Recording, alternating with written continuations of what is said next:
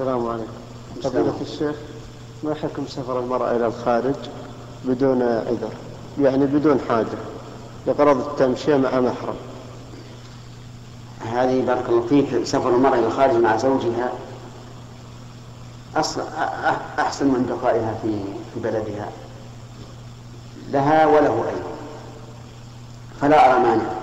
لكن أصل سفر الزوج من أجل التمشي كما قلت لا أرى جوازه لأن فيه محاذير المحذور الأول أن الإنسان يقدم إلى بلاد كافرة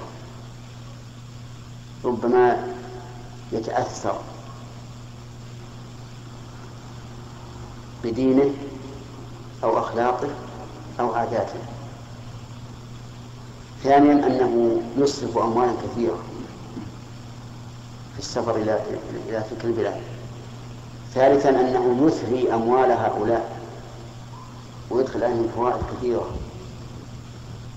رابعا أنه ربما يقتدى به. فيتهافت الناس على هذه المسألة. خامسا أننا بلغنا عن أناس كانوا مستقيمين فذهبوا في إجازة الصيف إلى بلاد الكفر ثم رجعوا منحرفين والعياذ بالله. وهذا ليس ببعيد. لذلك نرى أنه لا يجوز السفر إلى بلد الكفر إلا لمصلحة دينية أو دنيوية بشرط أن يكون الإنسان عنده علم يدفع به الشبهات لأن هناك سوف يعرضون عليه أشياء تشككه في دينه وأن يكون عنده دين يمنعه من الشهوات. لأن هناك خمور ودعارة وكل ما تريد من الشر والعياذ بالله أو كل ما تتصور من الشر فإنك تجده هناك الثالث المصلحة أو الحاجة.